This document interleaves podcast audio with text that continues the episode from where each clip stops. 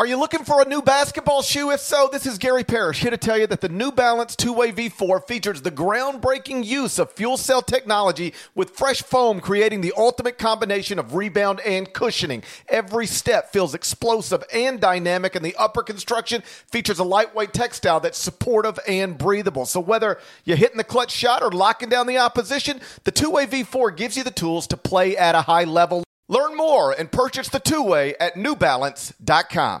Robert Half research indicates 9 out of 10 hiring managers are having difficulty hiring. If you have open roles, chances are you're feeling this too. That's why you need Robert Half. Our specialized recruiting professionals engage with our proprietary AI to connect businesses of all sizes with highly skilled talent in finance and accounting, technology, marketing and creative, legal, and administrative and customer support. At Robert Half, we know talent. Visit RobertHalf.com today.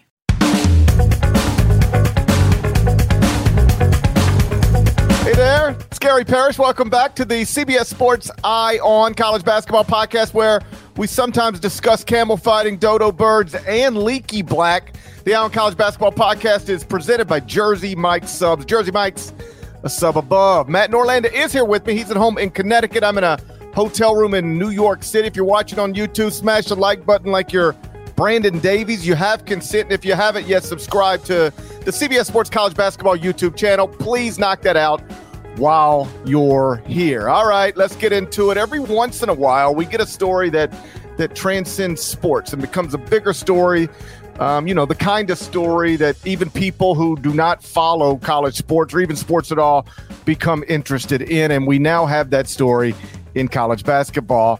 It, of course, is the Brandon Miller story. Just one day after police detail the role that Brandon Miller played in actions leading up to last month's shooting death of Jamea Harris, a 23 year old mother, Brandon Miller was allowed to play for Alabama at South Carolina on Wednesday night. It created a, a weird, awkward scene. Miller was booed. He was met with chants of lock him up. He was taunted.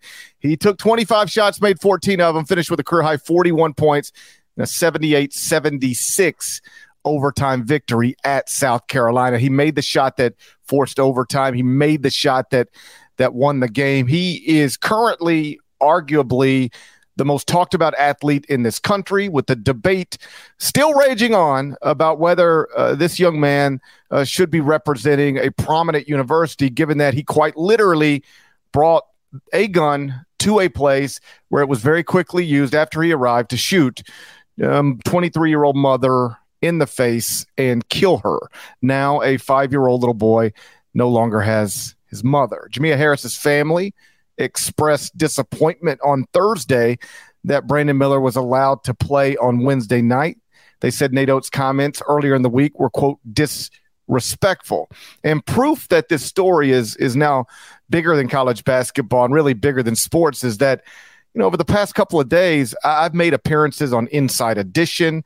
You know, I talked with Harvey Levin on TMZ Live, and even Harvey, as he was introducing the piece, said this is not the type of thing we would normally talk about, but we're talking about it now. Norlander, um, it appears that that Alabama has gone from one of the best stories in college basketball to the clear cut most controversial one. Uh, what do you make of where we're at with that situation right now? Oh, well, as we record here Friday morning, uh, Nate Oats will speak again to the media about 90 minutes from now. Our podcast will be done by then. So I just want to lay it out up top here for anyone getting to this pod at any point on Friday afternoon, evening, or even over the weekend. Um, there's the possibility Oats could actually say something to advance the story. We don't know what that is, and you could be listening to the overwhelming majority of our listeners who get this via traditional means over the phone. Uh, I at least want to uh, address that part. I don't know if he will or he won't, but there is a chance he could say something in that press conference that advances the story, but uh, but potentially not.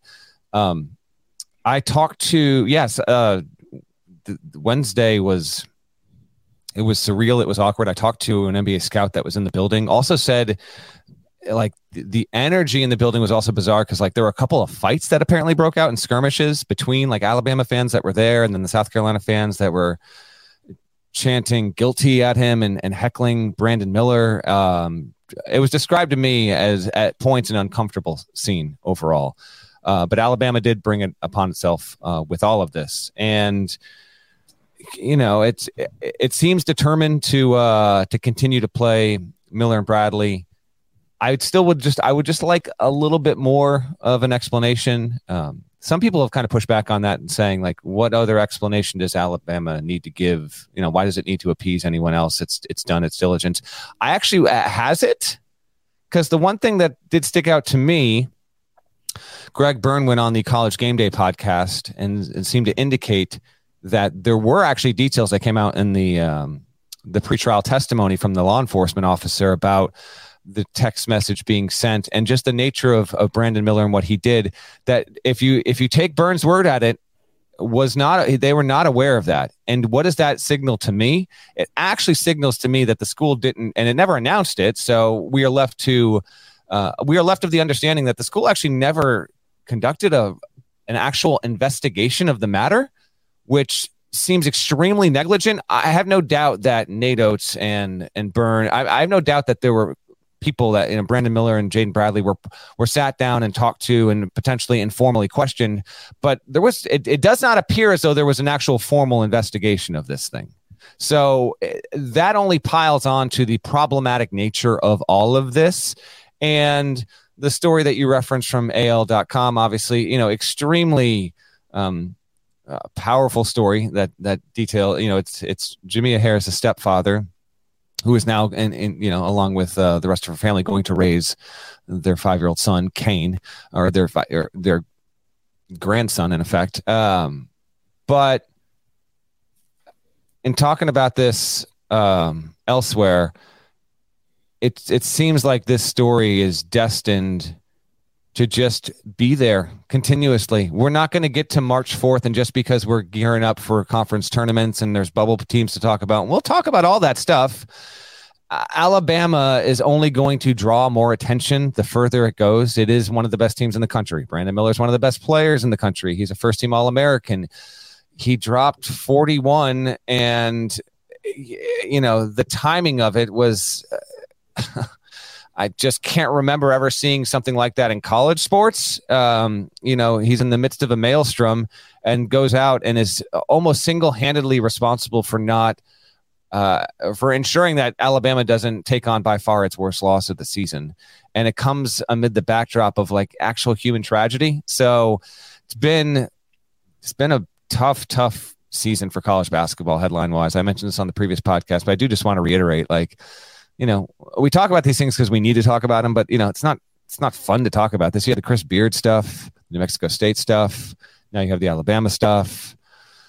Even the Michigan State story, which was not the same, it was a program and a, a campus community affected by needless gun violence. So Alabama will continue to uh, be at the front of mind and be talked about on broadcasts, in podcasts, in columns, on radio shows, on TV shows think it's led PTI two consecutive days in a row. Uh, the like the, the first topic, top of the A segment there, and as it as it should. So uh, we go three weeks down the road and nothing has happened, and it's kind of been, you know, business as usual with the program. Then yeah, when we talk about Alabama being the number one seed and you know the Midwest or wherever it's going to be, you know. Uh, it's the Brandon Miller story will be right alongside it the whole time press conferences, every NCAA tournament. You know, Nate Oats can eventually hit a point where he doesn't want to talk about it. They can hide Brandon Miller all they want, and they probably will. That will certainly be interesting to see when Brandon Miller actually speaks to the media again. But this is not. This is a story that is not simply going to dissipate because we have a news cycle that will renew and refresh and refresh and refresh. It will not be as prominent probably over the next five to 10 days, but it will still, it will linger. It will be there throughout the remainder of the season. And so long as Brandon Miller is enrolled in that university. Yeah, it's not going away.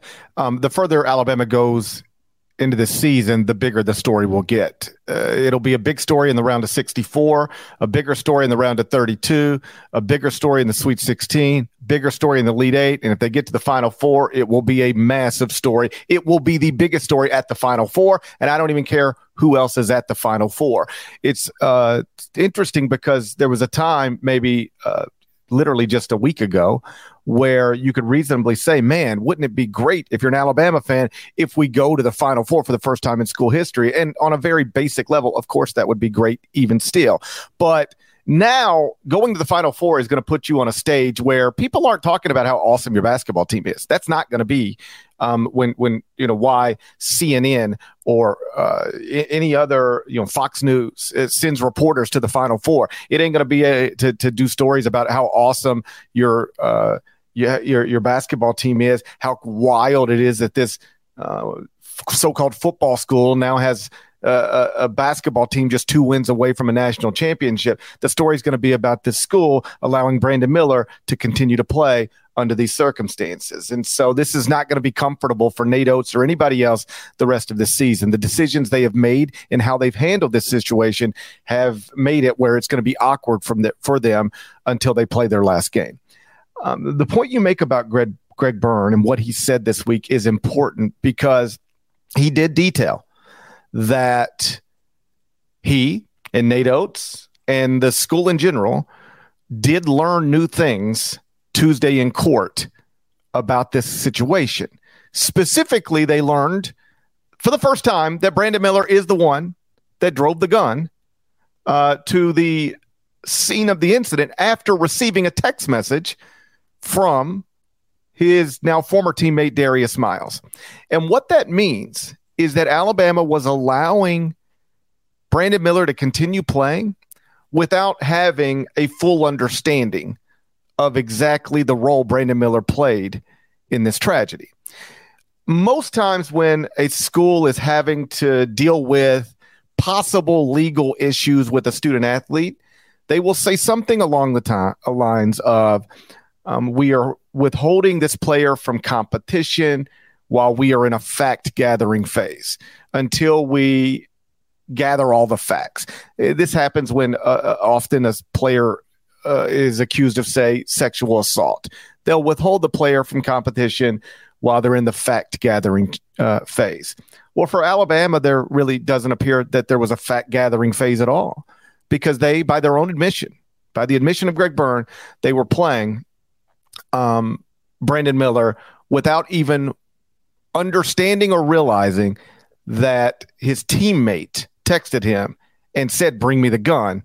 And then Brandon Miller showed up with the gun that very quickly was used to kill Jamea Harris. Here's a statement Greg Byrne released on Wednesday. He said, Our role in a criminal investigation is to support law enforcement, not to conduct our own investigation and not to interfere with their efforts.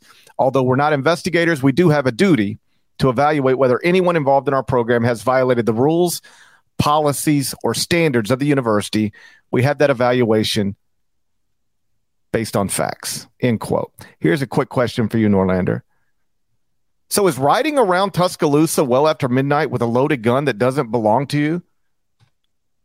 Is that not a violation of rules, policies, or standards of the Alabama basketball program or the University of Alabama in general? Like, what if Nate Oats had gathered his whole team yesterday and said, "Hey guys, uh, nice win at South Carolina. What do you guys got going on tonight? And what if every single player said, Coach, I'm going to get a loaded gun and I'm going to drive around with it in my car all night long tonight, well after midnight, probably be out till around two or so? Would that just be okay?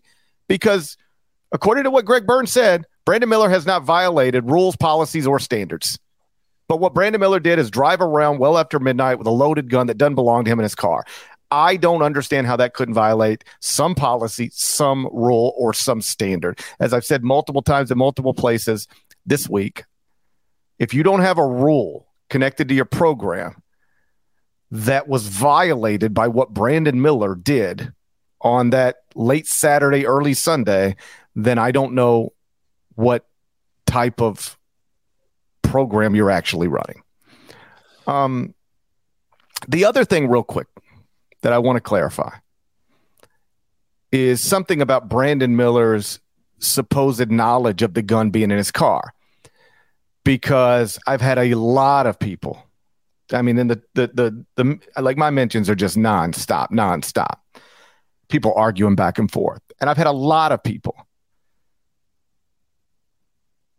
make the statement that Well, do you realize, GP or anybody else who thinks Brandon Miller should be suspended, that Brandon Miller's attorney said that Brandon Miller didn't even know the gun was in the car? Brandon Miller didn't know the gun was in the car. Brandon Miller's. Brandon Miller's attorney said he didn't know the gun was in the car. That is not what Brandon Miller's attorney said, and, I And if can't If Brandon Miller's attorney could say it, he would say it. Let's be clear. it'd be the first that. thing you'd say. It'd be it would the be first the first thing. thing. he would say, and he has not said that. He said a lot of things that has tricked some people into thinking that's what he said, but he did not actually say that. Here's what he said. He said Brandon Miller didn't handle the gun. He said Brandon Miller didn't touch the gun. He said Brandon Miller didn't even see the gun. But he did not say Brandon Miller didn't know the gun was in the car. Go read the statement again. And this is not a point I've heard anybody else make. The attorney did not say Brandon Miller did not know the gun was in the car. He said he didn't touch it, didn't handle it, didn't see it. But he didn't he stopped well short of saying he didn't even know the gun was in the car. Because if you can actually say, listen, guys, you could twist this and whatever you want to. Let me tell you what happened. Brandon Miller uh, took a teammate and a teammate's friend to a club, and then he left them there. And then he came back to pick them up later. And yeah, it turns out there was a gun in the car, but he had no idea there was. He had no idea he let he he was driving around with a gun in a car. He had no idea he was bringing a gun to this scene. This is just a gun, literally somebody left in the back seat, covered up, and he had no idea. What did he do wrong? What if somebody you were riding around with left something in your car? Is that like your fault? Does that mean you're um, you should be punished in any sort of meaningful way if you genuinely did not know? It's a great story to tell if that's actually the case. That's not what happened here. And that's why the attorney is not saying Brandon Miller didn't know the gun was in the car. He's saying he didn't touch it, didn't handle it, didn't see it. Okay, fine. But he doesn't say it wasn't in the he didn't know it was in the car. And the reason is because it is at this point very difficult to to believe that Brandon Miller didn't know that the gun was in the car. A, because the lawyer won't say that, hasn't said that to date. And B, because I can't stress this enough, go back to the text message Darius Miles sent to Brandon Miller. You know what that text message says?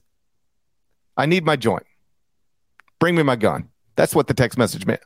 Now, think about this. The text is only that simple. I need my joint. If the person you're texting knows exactly where your joint is, like Norlander, if if I leave my glasses somewhere and I need you to grab them for me, and you don't know where they are, the text message will be, "Hey, uh, Deadleg, can you bring me my glasses? I left them at your desk. Hey, can you bring me my phone?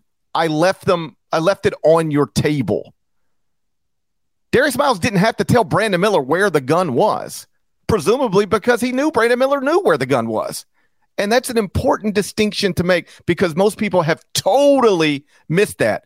Both dumb fans and and even some media members who I've heard parrot that comment. Well, the lawyer said he didn't know the gun was in the car. No, no, no, that's not what the lawyer said. He never said that. Again, if Darius Miles didn't know, Brandon Miller knew exactly where that gun was.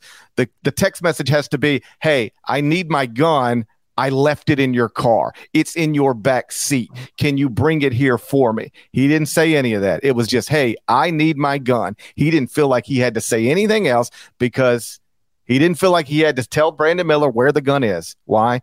Because he, again, presumably knew that Brandon Miller knew where that gun was. And again, if Brandon Miller genuinely didn't know the gun was in the car, that he was driving to this scene with a gun in his car, that is the first thing his criminal attorney would have said. And he hasn't said it yet. Okay, there's one other part to this. Uh, I'm going to read uh, part of the statement from the attorney, which came out after our previous podcast, which is why we're also addressing this. And we will get to the weekend, and we got stuff to talk about. But one more thing on this. So the statement from the attorney reads Before Brandon arrived to pick up Mr. Miles, Mr. Miles and the individual with Miss Harris apparently exchanged words. Without Brandon knowing any of this context, and as Brandon was already on the way to pick up Mr. Miles, Mr. Miles texted Brandon and asked him to bring him his firearm. Brandon subsequently arrived at the scene to pick up Mr. Miles. Okay. Go back, hit the fa- hit the rewind button 15 seconds and listen to me read that again. Brandon never got out of his vehicle or interacted with anyone in Mrs. Miss Harris's party. He was never involved in a verbal altercation with Cedric Johnson or Mr. Davis. Okay, so just two things from this here, because again, this is Jim Standridge. Sure, he's a well accomplished and extremely competent attorney. This whole statement, frankly, looks like he's doing a great job of being a defense attorney, what he's paid to do to paint the situation in the best possible light, ideally, factually, accurately for his for his client. There is no indication that Brandon Miller was not aware of the contents of that text message that was sent. That would also be in this statement if if Brandon Miller never read the text message prior to arriving. The defense attorney would put that in the statement. That, that, that's exactly right. In the statement. That's okay? exactly right. If, if what they what they would if there because Brandon Miller has reportedly turned over his phone to police. Correct. They can tell when you looked at that text message. There's metadata that would reveal this. Correct. And absolutely. If if if if the lawyer knew that when the law enforcement officials, investigators looked at that phone and it was going to show Brandon Miller never even op- never even saw the text message until well after he until after he arrived at the scene that would have been in in the statement. That's not in the statement. They tr- again it's a trick. They try to say he was already on his way. And then Darius Miles text message. And then Brandon Miller eh, to make you think oh well Brandon Miller wasn't going there to deliver the gun as much as he was just going there to pick up his uh, uh, pick up his friend, and then all this stuff was sort of happening. He had no idea. If that were the case, they would have said it. They haven't said that. It's a trick. It's what lawyers do. They they they they frame things in ways that are technically accurate but sometimes misleading.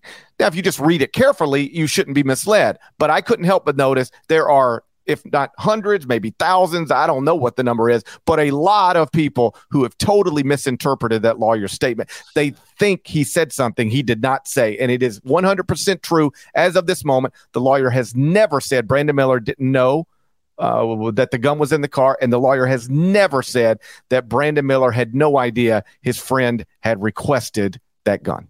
To recap, with everything that we've talked about here in the first 20 minutes of the show, it it looks just so terrible for Alabama. There's been no indication that they actually conducted an internal investigation at the university level, which would seem to be the bare minimum to do this. And or, or, or, or let me say, because Greg Byrne did say we we are not doing. It's not our job to do an investigation. It's our job to to not get uh, in the way of law enforcement's investigation. Fine. Okay, come on. Uh, here's what I would say. Fine, but you know what you do while law enforcement is still investigating? You withhold the player from competition. Correct. All right one action or the other here, and neither uh, appears to have happened. At the center of all this is that it could have been so much worse. There were uh, 11 shots fired. The, this lawyer statement says, and I, I didn't pick up on this when it broke Tuesday until the lawyer statement. Brandon never got out of his vehicle or interacted with anyone in Miss Harris's party. Are you telling me right now that Brandon Miller stayed in his car? Two gunshots into his windshield. He almost could have been killed. Did he narrowly avoid dying to, as well?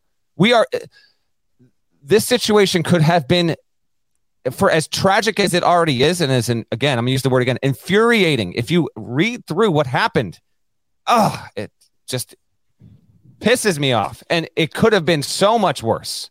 It, it, Brandon Miller is lucky if that if the way that this lawyer statement is reflective of what happened, that Brandon Miller stayed in his car because this is a very also a, it's a quick period of time between the text message getting sent and Jamea Harris being killed. It's not a lot. It's it's it's a matter of minutes.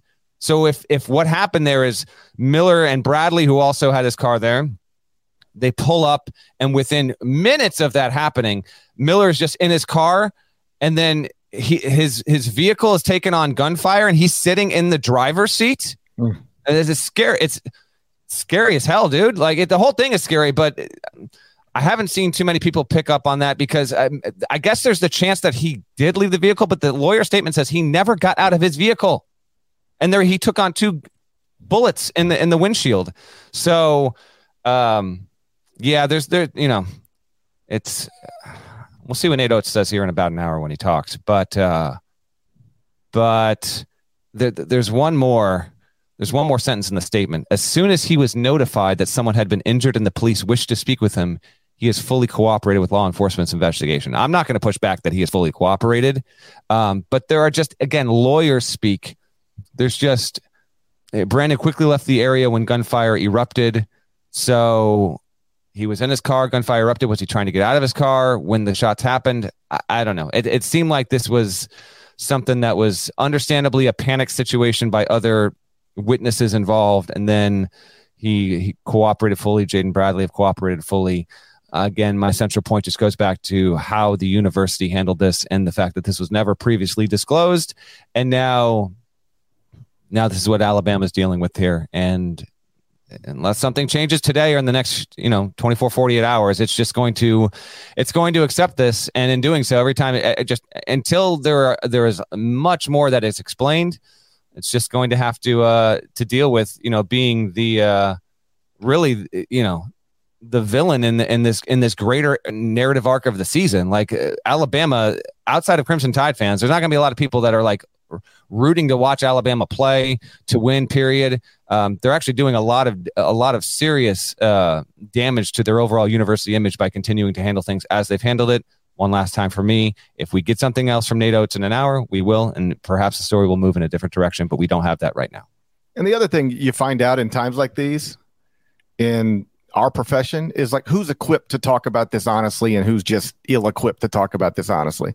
It is um, interesting to watch people have real strong opinions about, you know, who should be the national coach of the year and who should be the Big Ten coach of the year or the Big Ten player of the year. But when it comes to something serious, they can't quite bring themselves to talk about it intelligently or with any sort of of of intelligence or passion. I've seen so many people who talk about this sport every day just completely shut up.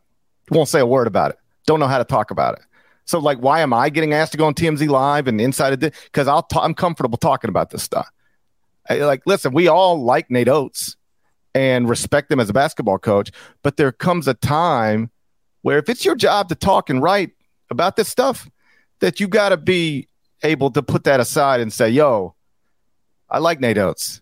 I think he's an unbelievable basketball coach, but they are not handling this the right way." They have messed this up. They are playing somebody they should not be playing. And if he were a walk on, he would not be playing. If he were a walk on, I don't even think he'd be a part of this team anymore. That's the truth with Brandon Miller. And um, yeah, these are the moments where you separate the people who can talk about this stuff from the people who would rather just uh, avoid it completely. UCLA picked up two quarter one wins on Thursday night. How'd the Bruins do it? I'll tell you in a few seconds. First, a word from our partners.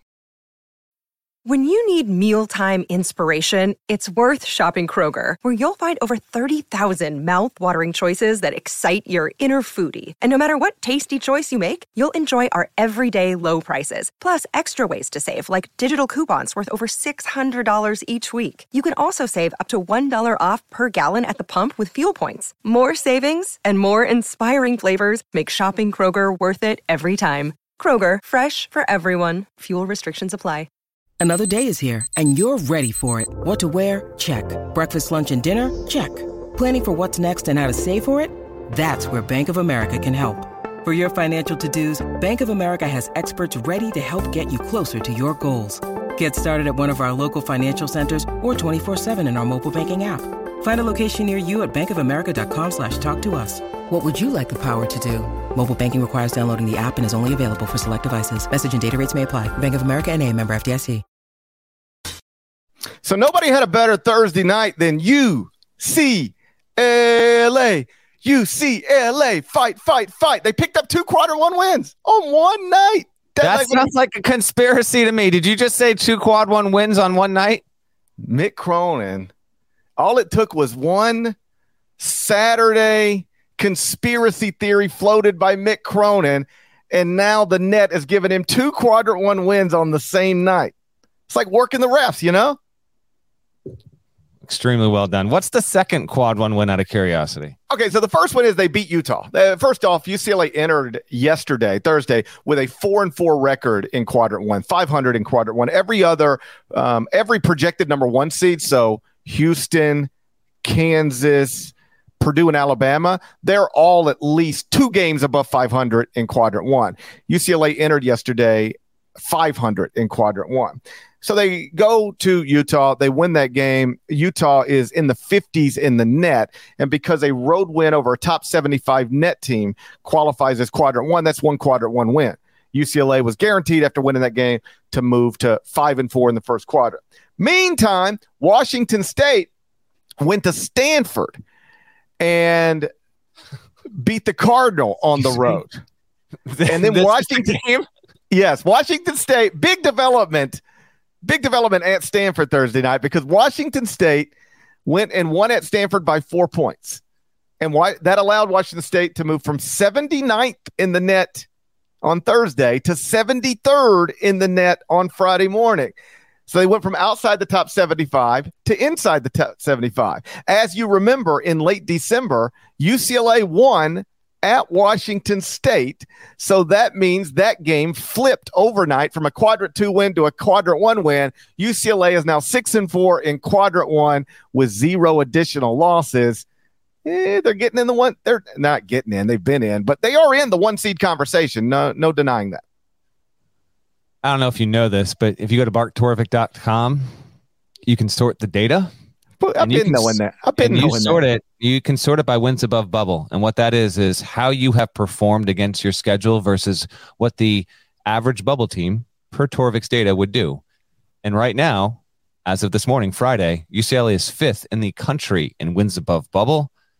Trivia time. Who do you mm. think is first? Who is first in wins above bubble? Who has performed the best against their schedule versus how the yeah how an average bubble team would be expected to play against it? In the entire country. It's a it's a very very good team. This is not a hard this is not a hard one. Kansas. Correct. Kansas is first, Alabama is second, Houston is third, Purdue is fourth, UCLA is fifth, and because of how it played on Thursday night, UCLA jumped Arizona, which is sixth. Um, so the data is also showing that UCLA, which you know we know that UCLA is performing as a top five level kind of team. It's just here's you know the arbitrary cutoffs of the of the quadrants can can help you or hurt you. And yes, the fact that there's you know it's 75 versus 76 in terms of a road game, that's just how this breaks. Fortunately, I want to pr- impress upon our audience, eh, you know, the quadrants do mean a ton. I'm not going to downplay them, but in speaking with committee members over the years, it's not like your quad record absolutely is the thing that's winning out. They are looking at how you have performed against the schedule. They're looking at your strength of record. They're looking at KenPom. They're looking at BPI. They're taking every committee member is assessing their own, yes, their own preferences and biases. They are, but it is one vote of what is now 12 people in that. It does help. It helps UCLA in this standpoint. Every time UCLA plays on television and they come out of a commercial break once or twice a game, the tournament resume is going to be on the screen and whatever bracket projection there. If it's if it's CBS, obviously it's going to say projected in Jerry Palm's bracket and it's a two seed. Here's the quad record: quad one, quad two, good wins, bad losses right now UCLA helped itself because of its wins, and Kyrie Cronin got it done. I give him credit, man. He was able to make this happen and getting the win on the road at Utah. I actually thought that might have been a little bit of a tricky spot, but it wasn't. I watched a decent portion of that game, and and UCLA was just comfortably ahead for basically 40 minutes, and uh, and it picks up it picks up a second quad. that's that's the thing. Like, people want to like criticize the whole net processing quad? I completely get it. Do you when realize you like nor- normal people do not understand this? they all. don't know what the hell we're they talking. No, about. I, I, am a little um like I I don't know how in to talk about it on television because I people don't know what we're talking. Like you say quad one and the net and moved inside, and people go what? Like I I I have there are sports talk hosts in this country who have had me on as guest, and they have no idea. They don't. They genuinely just don't even understand how this system works. I, I agree. Uh, but our listeners, you come here, you understand it, and uh, we like to add a little bit more context. Good on UCLA, which is, you know, I, I still yeah, uh, winning aside last night, GP, real quick on this because I I do believe this top four candidate right now for national champion. I would I would have him there. I have that much belief in the team because of the veteran. Uh, the veteran presence on this group, man. Like, uh, yes, they've got some good young talent, but between Campbell, Jaquez, Jaylen Clark is a beast on the defensive end. Singleton is super reliable. They've just got enough there and like veteran point guard play that right now I'd go I don't know. Um, in no order: Houston, Purdue, UCLA. Uh, you have to put, frankly, like you know, we're just talking basketball. They're going to have the guys like Bama has to be in that conversation. Um, did I mention Kansas? That that if I mentioned five there, that's probably the five. UCLA I have in that group, I just find them to be super steady and super reliable. Are are you uh are you generally speaking, are you in on UCLA as among the three, four, five at most most likely national title contenders? Yes, I have them fifth in the top twenty-five and one right now. Um, like they check every box. They've got the greatest coach in UCLA history. They have NBA talent. They have experience. Jaime Jaquez is obviously both of those things. He's a future NBA player who is also super experienced. They're experienced at point guard. Yeah, they have everything you have to have to to win a national championship. I don't know that they will, but they can. They they have the stuff you need.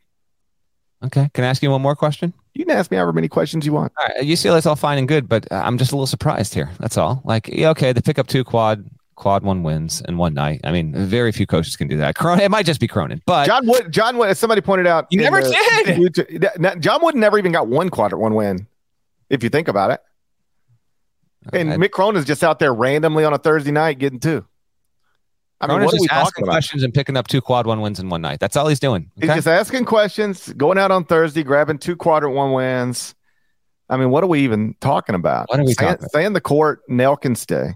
There we go. Um, but you opt to go in on UCLA when you know Illinois comes back from 19 down to end a Northwestern five game winning streak. Terrence Shannon returns after missing the past few games, drops 26. Huge. I mean, I thought you were the conductor, or as you would say, the engineer of this train. Mm-hmm. But did they just did they just boot you off in the middle of a of a of a desert passage and you're just you're just, just strolling by yourself have you been booted off the train is that why you didn't want to bring up what illinois pulled off in champaign on thursday night i am the captain look at me look at me i'm the captain where's your hat i'm the captain. i need a hat i'm the captain now all no, right? yeah. but but out of respect for the ghost of Tom Fornelli, I didn't want. I don't want to bring any attention to Illinois good anymore. Last, I, there's a track record here. Every time I tell you how great Illinois is uh, is doing, it, it, gets real bad real quick. And so, out of respect of uh, our late colleague, I'm just staying out of it. You know, I'm just staying out of it and hoping things continue to go well. All right. Well, I will congratulate Illinois on getting a good win, continuing to molasses up that Big Ten race because Northwestern is now two games behind Purdue. As I've been saying for seven years now, Purdue is going to be the 2023 Big Ten champion, fait accompli. And now you've got Northwestern with six losses. And then right behind them, Illinois, Michigan, Maryland, Indiana, all with seven. Michigan State has seven. And then behind them, Rutgers, which took an L. Michigan beat Rutgers. That was actually necessary for Michigan's at large life, which is they're still not in the bracket. But Rutgers, Iowa also have eight losses. It is just a complete quagmire in the middle there. And uh, Northwestern, it, it, lost for the first time in six games as an underdog. It won five in a row as, as, a dog. So it was due. It was on the road. No shame in that. We've talked about how tough the rest of that schedule is down the way. Now Northwestern will play this Sunday against Maryland. We had a headline break Friday morning, GP. You want to get to that? Ole Miss has announced uh, that Kermit Davis has coached the Rebels for the final time. Everybody expected Kermit would not return next season for a sixth season. I think that's fair to say. Um, but uh, I don't know that we expected it to pop in February with three regular season games remaining. Uh, ultimately, I don't guess the timing matters much, but it is official now. Kermit Davis is out at Ole Miss, and the Rebels will have a new coach next season. Yeah, the this is not a surprising development. Um, there was even, frankly, a year ago there was rumor mongering that Ole Miss would open, Mike White would go to his alma mater. Instead, Mike White slipped out the side door and got that Georgia job in the dark of night, and here we are. And so, Ole Miss had not been a good team. This was expected. I didn't expect it to happen this morning, but it did happen. Kermit is out. Um, we have uh, heaped praise on Kermit uh, for he's like good dude, good coach, and um, we just need more guys named Kermit in sports. I think that's been really the primary stance for Parrish, right? Yes. Um, who are other Kermits? Name some more Kermits. Right now, Kermit Davis act, and Kermit the Frog. Kermit. Any anyone anyone in the chat? I'm serious. Give me any active Kermits in sports, coaching wise, player wise. I want any Kermit you can muster up right now. And if you know if you're getting this after the fact, tweet at Eye on CBB podcast on Twitter. Let us know if there's any other Kermits, um, because the most famous because of the incident he was involved in was got to figure Kermit Washington uh, with the Rudy Tom Tomjanovich fight back in uh, back in the 70s or early 80s. Um, okay, uh, the job itself is going to be interesting. I'm going to say this off the top. You're going to, you have, if you are really dialed into this and you were on social media, like you're going to see Chris Beard's name associated with this job. I am not going to speak to Chris Beard's viability as a candidate for this job yet. I don't even know if that's actually real. The charge, the charge against him, domestic violence, strangulation against a family member, that was dropped. I understand that.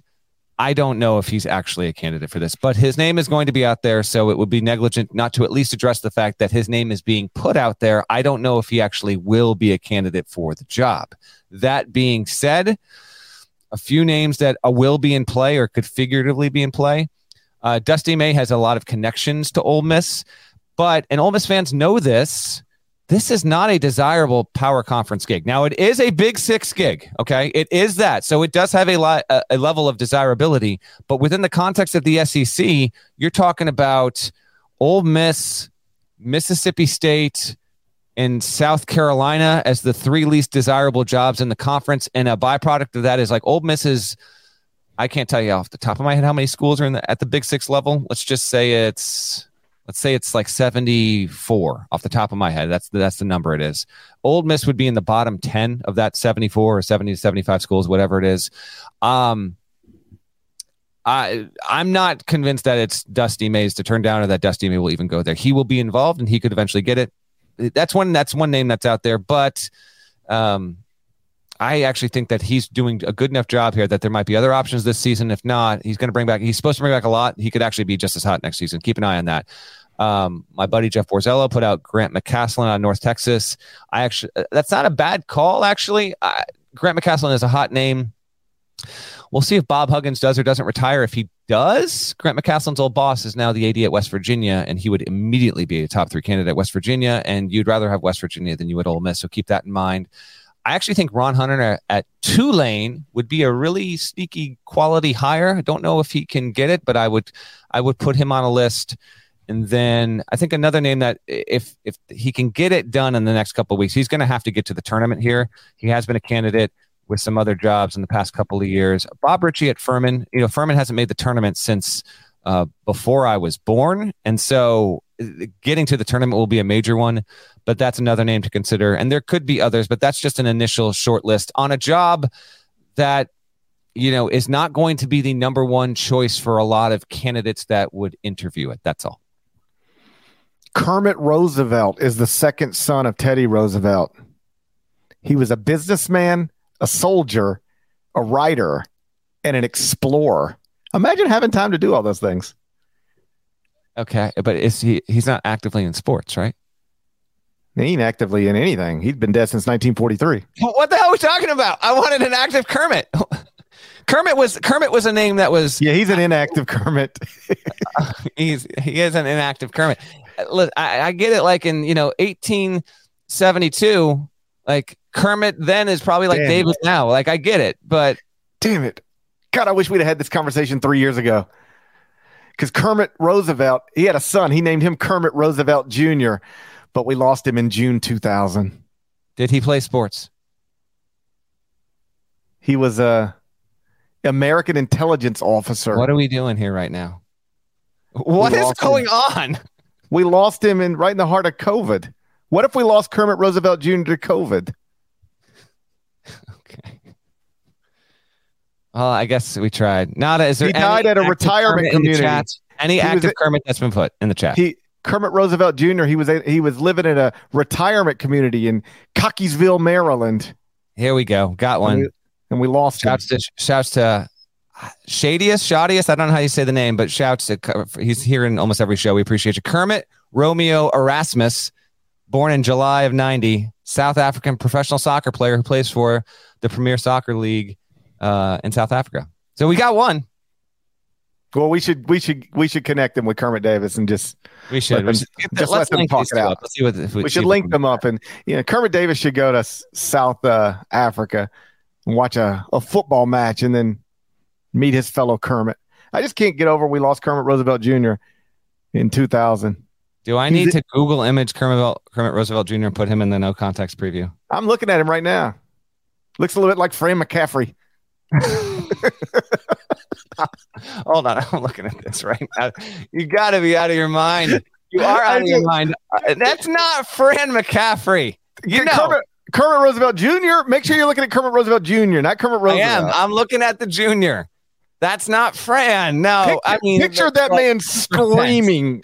Picture that man screaming for no good reason, and tell me it doesn't look like Fran McCaffery to you. Oh man, oh man. All right, we lost, Uh, him. we, We lost him. He was in a retirement community in Cockeysville, Maryland.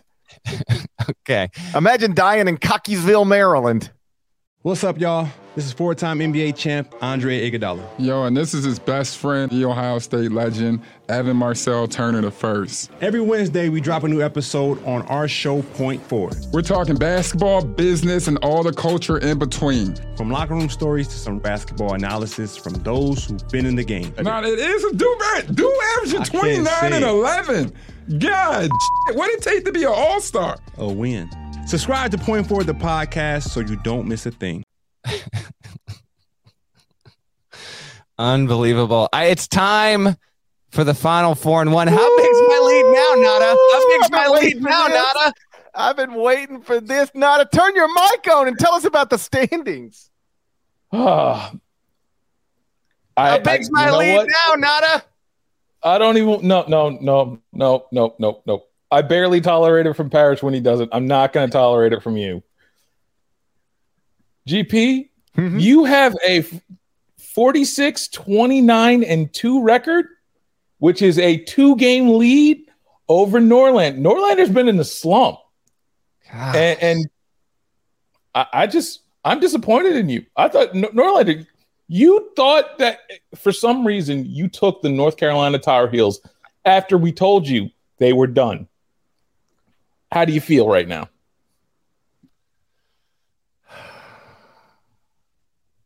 You know what? That one's on me. I was wrong. You lose.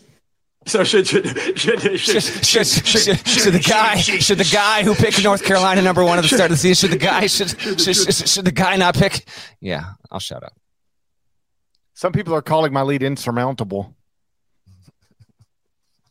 What people are those? As a reminder, I'm 44, 30, 44 and 31 and 2. I'm not exactly struggling at the moment, but GP is out of his mind, 46, 29 and 2. Red hot. I'm red hot. Game one, Saturday, 2 p.m. Eastern. It's Arkansas at number two, Alabama, inside Gerald Wallace Coliseum. You can watch it on E ESPN2. KenPom has it Alabama minus eight. All right, so we're to pick this game. Um, Nick Smith. What are we gonna? Well, you know, Nick Smith is. Uh, this is this is a big moment for him. Frankly, you know, having come back just a short while ago, and another potential top five pick. Arkansas has not been a reliable team on the road. You said it was eight. I will pick. Arkansas. We have picked all these at. By the way, check out that CBS Sports app. We do have our picks also on the site. We try and make the picks on the pod match the ones on the site. That doesn't always happen. So it's a little adventure for you. A little adventure. You know, I think last week I had I had on on the podcast I had Kentucky plus four, and on the site I had Tennessee minus two. I was playing the middle. what was funny was, I think it was last week. We're gonna give the uh, the semi occasional shout out to Seth Davis, dedicated podcast listener, and he sometimes you know texts us over the course of listening to an entire episode. Yeah, Seth, we're putting it out there because you know what? We need people to know you're all in on the show. And I think it was last weekend where he was like, GPA, GP, I agree. You took this. And you were like, no, I didn't take that. No, he's like, I listened to the show. You just picked, you just picked this team.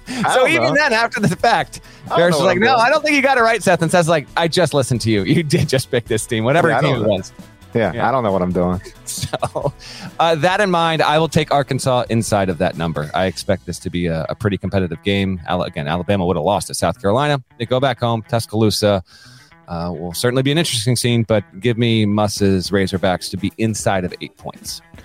Uh, this could be a game that features uh, the two, the first two college players selected in the 2023 NBA draft. Brandon Miller at Alabama, Nick Smith Jr. at Arkansas. Both are coming off monster games. Brandon Miller got 41 points, as you know, at South Carolina. Nick Smith coming off a 26 point effort against Georgia. I think Alabama wins the game. I will take Arkansas to cover. Number's a little too big. Arkansas plus the eight. Game two, Saturday, 2 p.m. Eastern, number eight, Texas at number nine, Baylor, inside the Huck Center. You can watch it on ESPN. KenPom has it. Baylor minus two.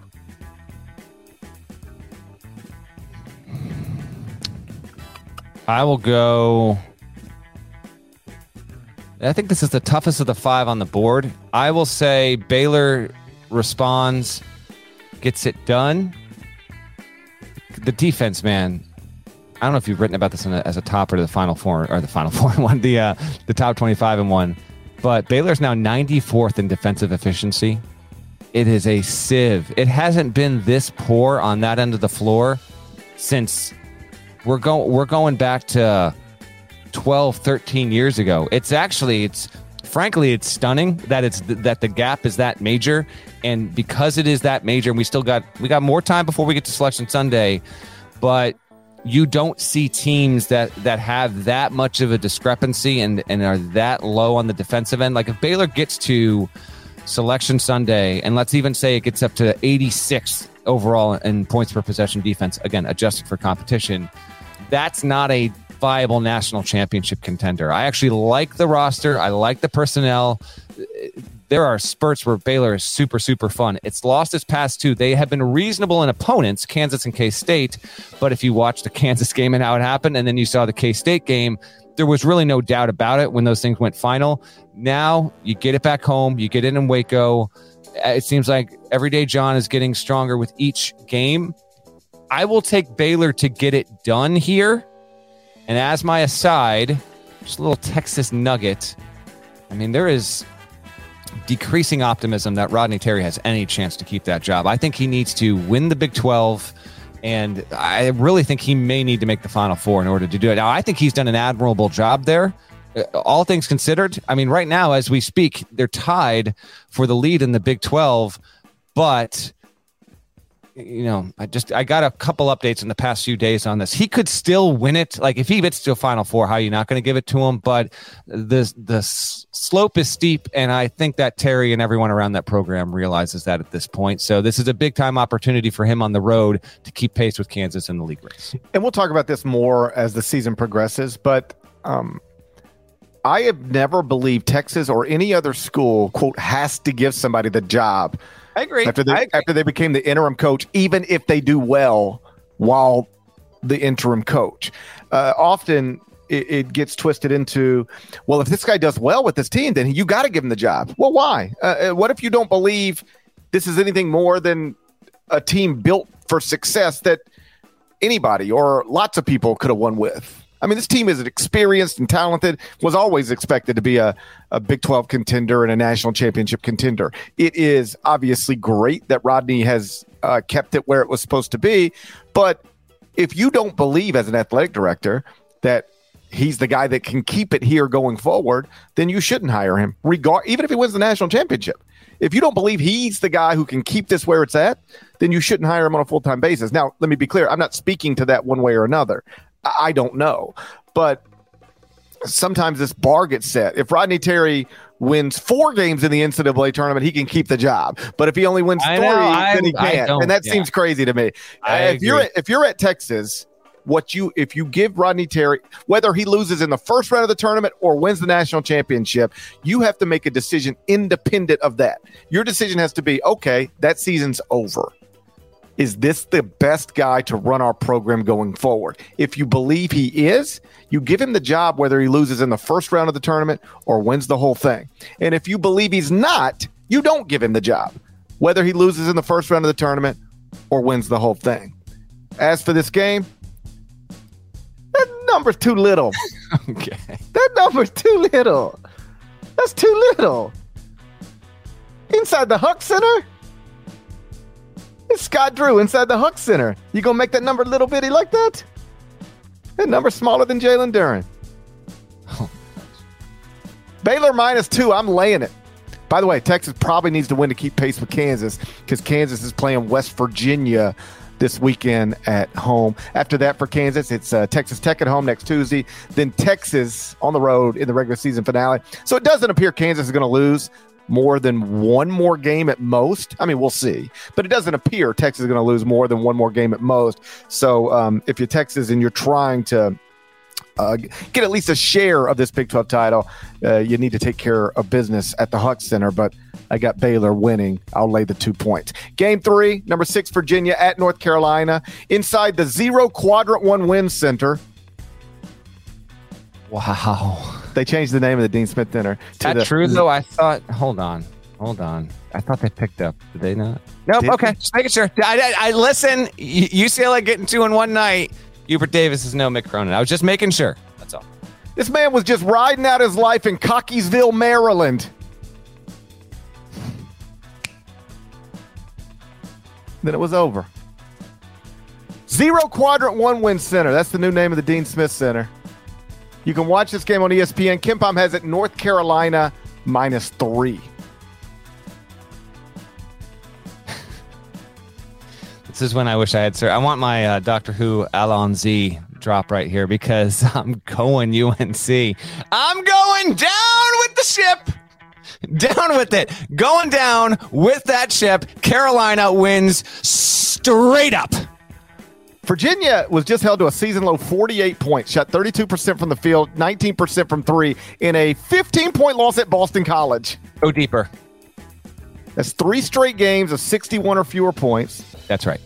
Virginia is averaging 55.3 points in the past three games. The That's offensive right. efficiency number is now down to 69th nationally.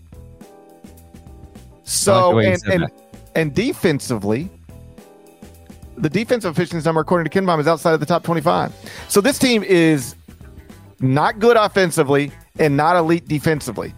If you're a low possession team that's not good offensively and not elite defensively, that's how you get susceptible to losing at a place like Boston College by double digits. And it is and wild. This is it, game three. This is game three. This oh yeah, I just have to take them. I just have to take them. Okay, Cavaliers. Despite everything I said, I've got the Cavaliers because I got to go opposite Norlander in game three. Not only that, how about we rewind this tape a little bit more? February 11th, Virginia loses if the refs do their job. Filipowski goes to the line. He probably makes one. Never oh, gets yeah. to overtime. Yeah. That's an L. After that, they barely win by three at Louisville. After that, they win by two at home against Notre Dame, 57 55. And then they get run at Boston College. Heels. Let's go. Now there's not an ACC team in the top 25 at KenPom. Not one and you got people arguing about whether it's whether the league is down or not. What are we talking Shouts about? To Joe Ovies. I went on his show yesterday, and he was, you know, making a, a broader case, uh, not standing for the league by any means, but there are teams that in this conference that are capable of reaching the second weekend, and ultimately, is, is that what matters most, or is what matters most what the data is showing and how the how the conference has performed? You can make cases for either. More people are going to care about what this league does in March. That's undeniable. I went on a show in Pittsburgh earlier in the week, and the host was like fired up in defense of Pitt and the ACC and everything, and he was like, "You could, you could." Say whatever you want about the computers, but like, let me ask you this question: You put North Carolina and San Diego State on a neutral court. Who's favored to win that game? I was like, San Diego State, easily. He was like, you really believe that? I'm like, it's a fact. like, yeah, San Diego State would be a favorite over North Carolina on a on a neutral court. I yes. Not only do I really believe it, it's 100% true. I can get you a number on it if you need me to. People are wild. But you got Virginia. I'm taking the Cavaliers. You're probably going to be right. I'm done. Game four. If you lose at home, if you're North Carolina and you lose at home in a zero quadrant one win center to a Virginia team that just scored 48 points at Boston College, then you deserve every you deserve everything you're getting. Game four, Saturday, 10 p.m. Eastern. Number 15, St. Mary's at number 12, Gonzaga, inside the Adam Morrison Athletic Center. You can watch it on ESPN. KenPom has it in the kennel. Gonzaga minus two. Brendan in the chat goes, I lost track of the pod when I noticed GP's reflection in the window. Now it's all I can think about. You, there is a little ghost situation going on right now. It's a, the sun came out. You, you again, you underestimated the rotation of the planet. I'm not I'm not properly I'm not properly accounting for the rotation of the planet when I set up this shot for the podcast. It really is susceptible to like buildings and clouds and rotation. I can Someone start a podcast. I can start a podcast with no glare. By the end of it, you're just staring at my back. Multiverse theory in play right now. Someone earlier said uh, they thought they were being incepted because they could only look at the, at the uh, at your back and not at your face right now. Too good. Look at- look how- Absolutely. look how, That's why. look how bad my posture is. oh, it's it's horrendous, dude. Are you kidding me? I need to sit up straight. You're lurching. Um, this is, but you know what? When we became the first college sports podcast to ever go to video, never forget that we were the first. We knew these things kind of could happen, and uh, and we prepared for them all the same. Uh, give me Zags in this one. Did happen to catch up with Mark Few earlier this week. Talk a little bit about this, a little bit about some other stuff that I'll have later, uh, early March, call it. Uh, but he said St. Mary's this team it, it- judging off of what he'd watched on video and obviously having played him the last time, he feels as though the level of toughness this group is, and they're like, and he said this in a complimentary way. He's like, they are so stubborn. They are going to run their stuff, go at you, pound it time and time and time and time and time again on the offensive end. They're just going to run their stuff, and we're not. We we have to do our best to to stop it. Hope we get a little bit lucky uh, in terms of just how frequently they are going to pound it inside and use their bigs. And then, you know, Mahaney went hot at the end of this last game. He was bad the first 30 minutes. We'll see what Aidan Mahaney can do in enemy territory here. But Mitchell Saxen is like, you know, he's a, he's a really, really good big. Alex Ducas can shoot it from outside, from shoot it from inside. Um, they've got the ability to kind of lure you in, get you into the paint, and then kick out and shoot well. St. Mary's is defensive first team, and they are they are going to bruise. They'll they'll bruise you up, no doubt about it. But they have enough on the offensive end with their three point shooting to keep it interesting. I'm going to go with Gonzaga. This is Drew Timme's senior night. I would expect he hasn't said this, and I haven't heard this as like intelligence or anything. I would expect this is his final go round in that building. Uh, I'm not seeing Gonzaga drop its final game in the kennel with. Uh, oh, actually, you know what? I'm wrong about that. that was me. That was me. This, although I wonder if they're they're wrapping up. My mistake. I I inaccurately thought that this game was the last game on the regular season schedule for Gonzaga because it is the final WCC game. But because they only play 16 league games, they scheduled one more prior, I guess, to the WCC tournament. Chicago State coming in next Wednesday.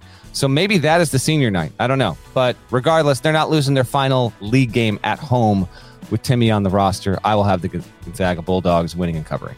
The thing that, and I agree. I, I guess I have. I am assuming. I guess at this point, Drew Timme is in his final season of college basketball. But you, and I know you know this, but like name, image, and likeness is something that could get him back to. In theory, could get him back to school. Like he's not a first round draft pick. He might be a second round draft pick.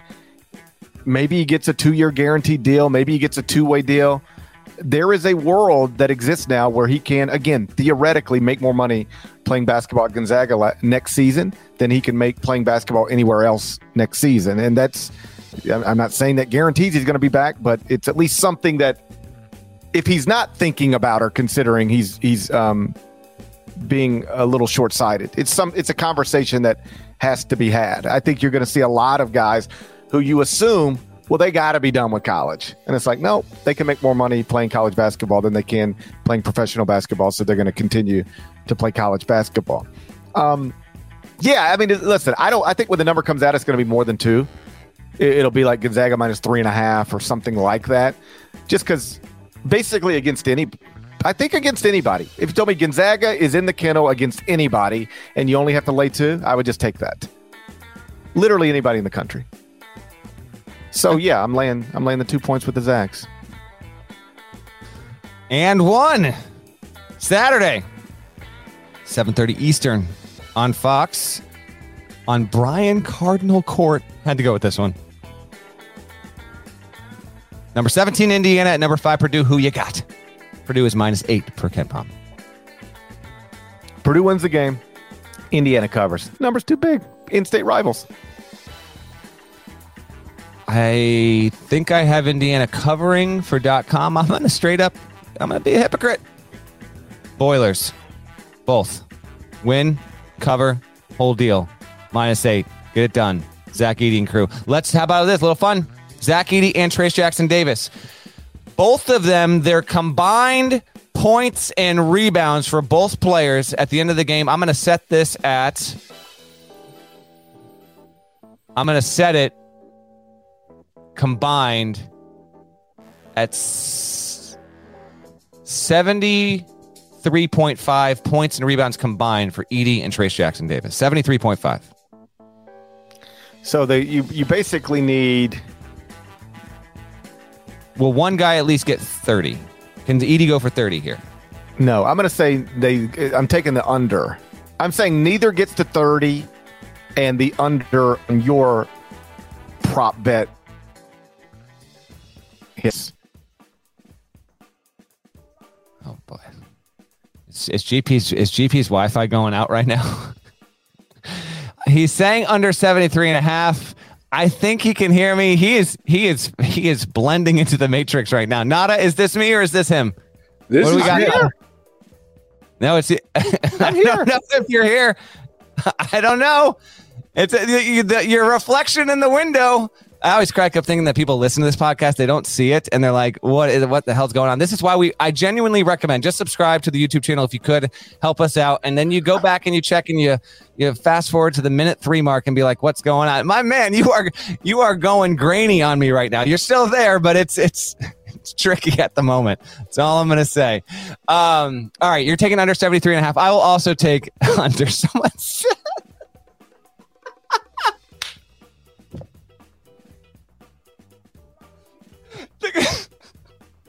We're almost at March, folks. We're almost at March. This man was just trying to live his life in Cockeysville, Maryland. And then the pandemic hit. Go the ghost of Kermit.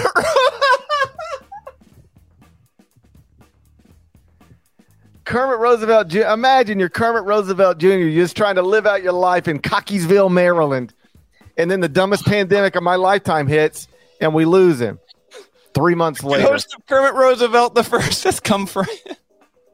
Ah, By my the way- goodness.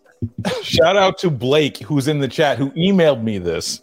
Apparently, there's a Kermit Roosevelt the third who is a professor at UPenn. I kid you not. Shout out to Blake, though. Hold on. Hold on. hold on. I got this all wrong. I Can't take it. As Russ points out in the comments, Kermit Roosevelt Jr., who looks a lot like Fran McCaffery, actually died in 2000, not in 2020. He's been gone for so long. He's been gone for so long. I was wrong. Come on. The, the Big Ten, Ah. the Big Ten hasn't won a national championship since Kermit Roosevelt Jr. was alive. Do you realize that? Nobody talks about that. Dude, what if I go on TV and I uh, say Purdue obviously You should. Purdue has obviously tried to become the first Big Ten team to win a national championship since Kermit Roosevelt Jr. died. what if I just start framing it like that? I mean, I'm giving you a hundred dollars if you do it. I'm I'm not kidding. A hundred dollars. I just say it with a straight face. with a straight face. We'll be doing inside college basketball next week, like a pregame show, and it'll be like, so tonight, like who's Purdue playing next week? Let me see. It'll be uh it'll be Purdue is playing uh Wisconsin. And they'll be like, GP, Purdue is at Wisconsin. The Badgers are tough at the Kohl Center. What do you think tonight? And I say, well, listen, uh, Purdue has obviously been the best team in the Big Ten all season. They're going to be outright Big Ten champions. I believe Matt Painter should be the Big Ten coach of the year, Zach Edey, national player of the year. And this is a team that is trying to, yeah, go to the Final Four for the first time since 1980. But more than that, they're trying to become the first Big Ten, 10 school to win a national championship since we lost Kermit Roosevelt Jr. in Cockeysville, Maryland. I'll do gotta it. I will do it. Chat is on fire, by the way. You guys are incredible. This has been unbelievable. Okay, so you are. I don't even know who you picked. Who the hell you got? You got Indiana inside the number? Yeah, I'm taking Indiana plus got- the points. They're going to do it. They're going to stay inside that number for Kermit Roosevelt Jr. Hey, remember when we had that podcast meeting yesterday and you said we'd get this under 45 minutes and I said there was no chance in hell? Yeah, that's Yeah. what I thought. Okay. I didn't, gonna I didn't realize we were going to run into a conversation about Kermit Roosevelt Jr. No, at the these time. things You never know. happen. These things happen. Uh, I will take Purdue real quick. Um, rest of the rest of the weekend. Just a quick heads up because it is a loaded Saturday. GP is going to be home. I'm going to be in studio for CBS Sports HQ. I'll be in all Saturday afternoon and evening. So good second screen, third screen, whatever. Keep an eye out. Um, I'll be in studio for that. Other games we didn't get to Saturday, you should know about San Diego State at New Mexico. That is a CBS Sports Network game. I'm going to mention that off the top. That is 10 Eastern. New Mexico kind of needs to win it to keep its at large resume even viable. So keep an eye on that one. That's good. K State at Oklahoma State. Cowboys at home just reinforce their at large resume. That's a big one. If Texas Tech wins at home over TCU, that's a nooner on E ESPN2. Uh, we may need to examine the Red Raiders and their at large situation. They have a bad non conference schedule, but they'll have peeled off a lot of quad ones. That will be intriguing if the Red Raiders win. Keep an eye on that. Kentucky home against Auburn. Don't blow this, Kentucky. You you win against Auburn, and I actually think you've got some real leg room here because then you got Vandy coming in. Like, just don't lose at home to Auburn. Keep uh keep the the negativity at bay there, and I think they'll probably do it. That's a CBS tip at four o'clock on Saturday. Um, A&M at Mississippi State. Want to keep an eye on Mississippi State's another bubble team. I'm trying to give you some teams in some bubble spots or near bubble spots that you need to uh that you need to watch for.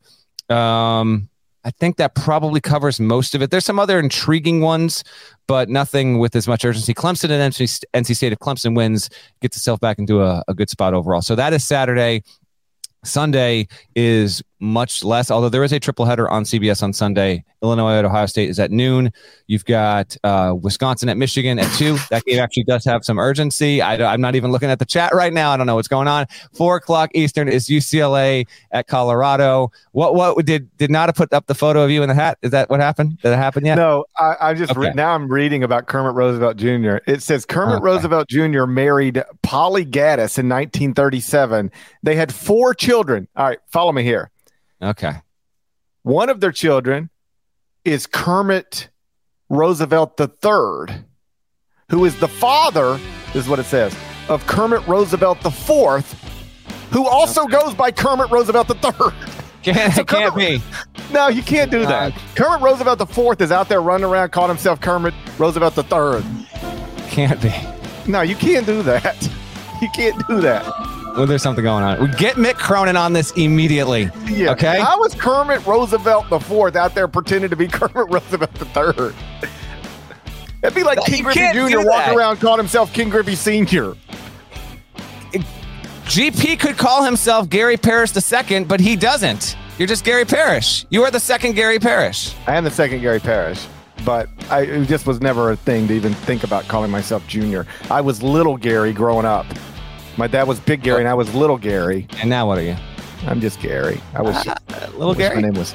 How's Kermit the Fourth out there pretending to be Kermit the Third? No, like can it- you bring up this photo from No Context Eye on? Uh, no, I just said No Context Eye on college basketball. This is the hat that was given to you. That's not a train conductor's hat. That is the captain. You're you're you're off in the harbor. You're Yeah, on that's like, that's like I'm driving. A. I'm, that's like I'm driving a Carnival cruise line. That's really what it is. It's all tilted. It's askew. Although to be fair, if you did wear such a, if you did don such a topper, that's exactly how you'd wear it. You wouldn't wear it normal. It would No. be, it would be off to the side. Shame on Kermit. I just want the record to show. Shame on Kermit Roosevelt IV for two reasons. One, out there just pretending to be Kermit Roosevelt III. You're not. You're not. And beyond that, who lets their grandfather die in Cockeysville, Maryland? Answer Kermit Roosevelt IV. That's who. Let me see what he's up to. Let's Kermit get Roosevelt- the hell out of here. Kermit Let's Roosevelt IV, he's still with us. He's 51 years old. He's Kermit Roosevelt IV, but he calls himself Kermit Roosevelt III. Let's go. It's like the he's like the George Santos of the Roosevelts. Just makes things up. Just makes things up. Let's go. Shouts to Devin Downing. What a show. My goodness. Do you realize how we started the show and how we ended it? Gosh. Those are the shows that I like. This is this is you want send this to a friend. If you really want the entire experience of this show in one episode, I good, bad, and otherwise. Shouts to Chester, South Carolina. Shouts to Huck Larnell. Shouts to all the Kermit Roosevelts, even the ones who misrepresent themselves. If you're not subscribed, please go subscribe anywhere you subscribe to podcasts, including Apple Podcasts and Spotify. Leave a nice review, five stars. There's more of us than there are of them. That needs to be reflected in the comments. Subscribe to the YouTube channel. Do what you need to do the like button. We'll talk to you again on Sunday. Till then, take care.